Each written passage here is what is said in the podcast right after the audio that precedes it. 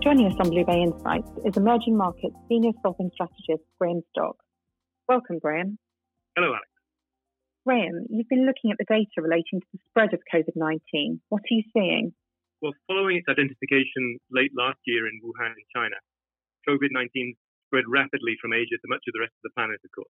Initially carried by travelers, but now via community transmission in many places, with Europe currently identified by the WHO as the main hub. The number of cases in the US is also rising rapidly. We believe that the relatively low number of cases reported in emerging and frontier markets is likely due to the absence of testing in weak health systems and limited air links with China. The data is therefore cause for concern rather than for complacency at the moment. Like China in January, the worst affected European countries have been adopting lockdowns and travel restrictions. These tactics are spreading in the wake of the virus as governments try to flatten and postpone the peak in the hope of reaching sufficient capacity in stretched health systems to protect the vulnerable. Pressure for similar measures was built quickly in countries with sizable middle classes and cultural or economic links with the likes of Italy and Spain, including in Central Europe and in Latin America, as well more recently as in the United States. Policymakers and market participants have struggled to keep pace with the spread of both the virus and the economic consequences. Few thought that Western democracies would be able to implement sweeping travel restrictions in the way that China did, let alone feel the need to do that.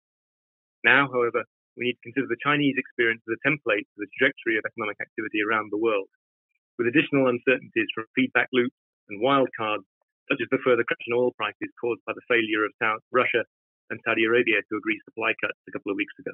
What do you think are the likely next steps? Well, the path trodden so far by China, Italy, and others seems a likely template for the rest of the world. We see little alternative to widespread restrictions on travel, not just across borders, but also to places of work. Epidemiologists suggest that 50% or more of the population will catch the virus, albeit most will only have small symptoms, mild symptoms. Efforts will therefore focus on protecting the elderly and other vulnerable groups. Social distancing and quarantine will require the closure of most workplaces, including schools and universities, for at least a month and probably much longer. For a while now in China, we've been scrutinizing a range of coincident data points to assess activity there. We could see, for example, that the forced extension of the New Year holiday has stopped workers from returning to factories because transport statistics and pollution indices stayed flat even after the holiday finished.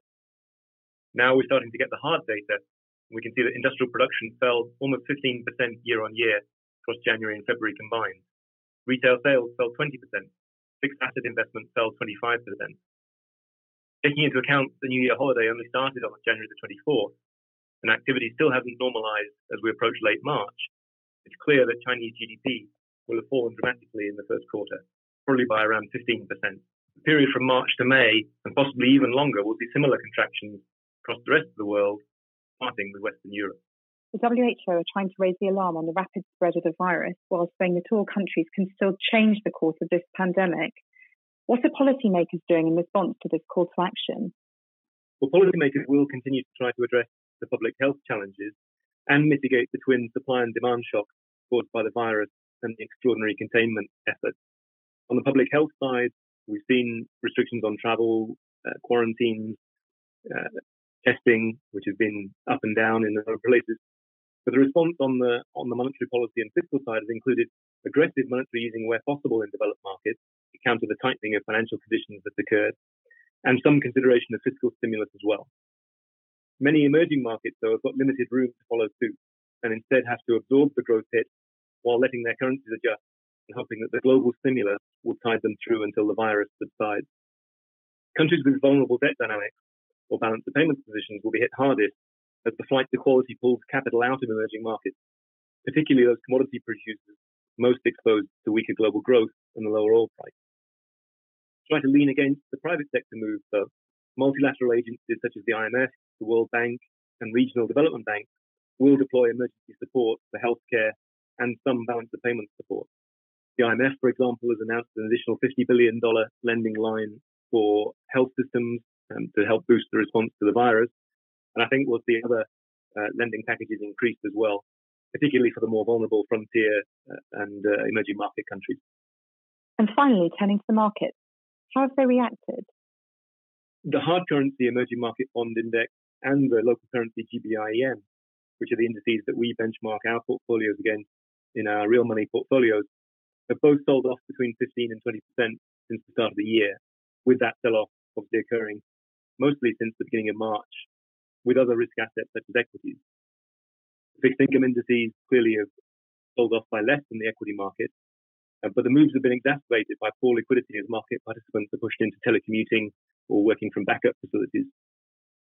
We expect continued volatility as the market struggles to price the opposing blunt forces of the virus driven slowdown and the policy responses from monetary and fiscal authorities.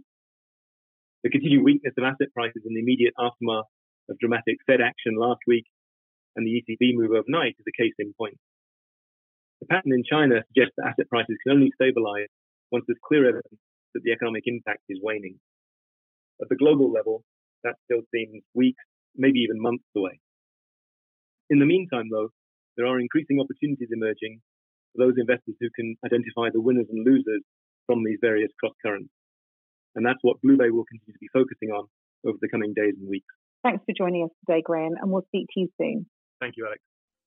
This podcast is issued in the United Kingdom by BlueBay Asset Management LLP, which is authorised and regulated by the UK Financial Conduct Authority, registered with the US Securities and Exchange Commission and the US Commodity Futures Trading Commission, and is a member of the National Futures Association. This podcast may also be issued in the United States by BlueBay Asset Management LLC, which is registered with the SEC and the NFA. Past performance is not indicative of future results. Unless otherwise stated, all data has been sourced by BlueBay. To the best of BlueBay's knowledge and belief, this podcast is true and accurate at the date hereof. BlueBay makes no express or implied warranties or representations with respect to the information contained in this podcast and hereby expressly disclaim all warranties of accuracy, completeness, or fitness for a particular purpose. This podcast is intended for professional clients and eligible counterparties as defined by the FCA only and should not be relied upon by any other category of customer. Except where agreed explicitly in writing, BlueBay does not provide investment or other advice,